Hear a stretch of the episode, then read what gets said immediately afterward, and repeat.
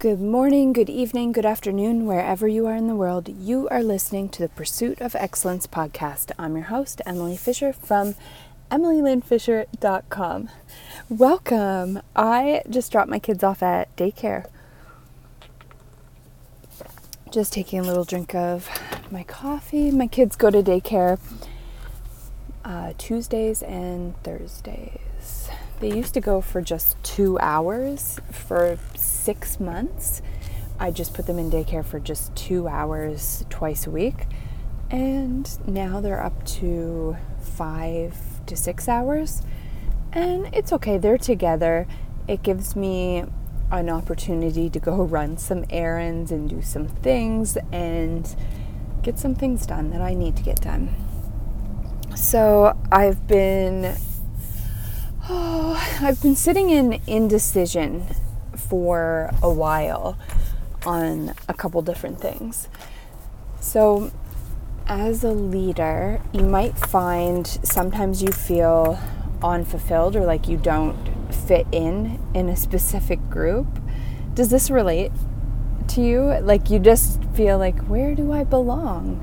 kind of thing. And the thing is, if you're feeling like this, you're probably in the wrong spots, the wrong groups, the wrong friend circles if you feel like you don't belong there. That being said, if you're trying to up level your life and you're trying to really be or do something that you already aren't, or that's not really you as a person, you might feel like you don't belong there. It might feel uncomfortable, but it's a totally different feeling. It's a totally different uncomfortable type of feeling um, when you're trying to up level compared to when you're in a group and you're like, Am I supposed to be here? Well, I don't know. Ask yourself the question Am I supposed to be here? And the answer will pop in your head right away. It always does. Where you get in trouble is when you question the answer and then you try to overthink it and you try to control the outcome and you just try to control everything. It's an entrepreneurial thing though. You want to control everything. It's part of the reason you're probably an entrepreneur because you like control because at some point in your life you probably felt like you lost control or you had no control. So, hence why you want to be pushed or push yourself in the direction to have all the control. But as you learn and you move forward, you realize when you have such a tight hold on something and you try to control it, you lose it or you come to a complete standstill. There's no way around it. So that's when we start talking about submission. So you you get your business in your life to a certain air or like a certain point and then you realize hopefully and if you haven't realized this yet and you're kind of like going in circles like what's not working and then it's working and you're like oh it's like too much tension and like too much over the top it's because you haven't submitted to just giving it over to the universe or your employees or the process to just let it flow. So, a lot of people think if you have control over everything, it will work better. So then they try to push to have more control, but that's not the way. It's not the way. More control isn't better. It's less control and submitting to the process. Now, the control you need to have is control over yourself, your emotions, everything over yourself. That's the only person you can control is yourself and your own thoughts and that's where you have to focus is on your thoughts. You get what you think about. you get what you talk about. What are you talking about? What are you thinking about?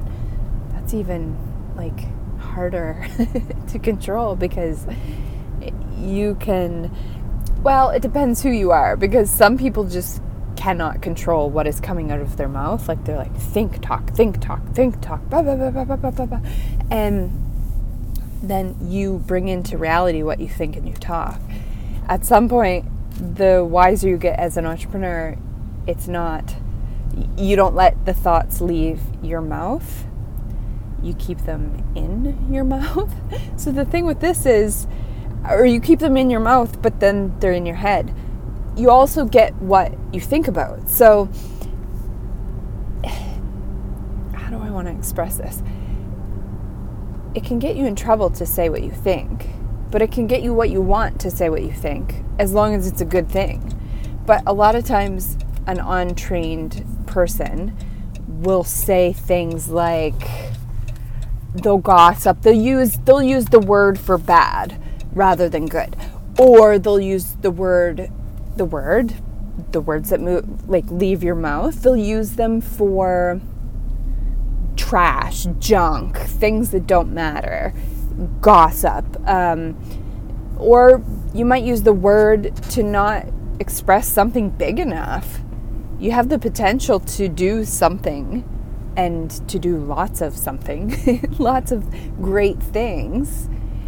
And so, back to just having it in your mind, that's why once you realize you get what leaves your mouth, and what leaves your mouth is going to determine how your life flows.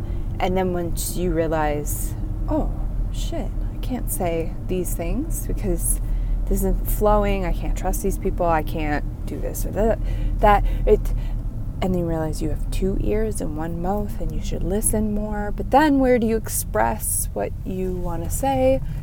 Ah, well, the thing with that is then you start journaling. And that's cool. But then you're losing connection to people because everything's on paper and you're listening more. And it is nice to talk, but you have to find the right people because as far as I can tell, there is a very small percentage of people who actually are talking about the ideas that are going to move them forward. And I've seen this even in networking groups where you think, "Oh, you you think this is your spot. You found your people that are going to talk about ideas and not people or things." And then sometimes if it's not the right group, it sways back to or away from the ideas. So the ideas are what you want to talk about. And sometimes this is frustrating to me because I'll hang out with people and I'll be like, yeah, I'll discuss ideas and they just don't want to. they just want to talk about things and people. I'm like, oh, it's not what I want to talk about. But anyway, think that's all I have to say for today. I hope this gives you something to think about. And when I say think about, it gives you something to think about, like something good to think about. Because we all need something good to focus on and something good to think about. And that's the way life should be. So that's all I have to say today. Take care, and I'll talk to you soon.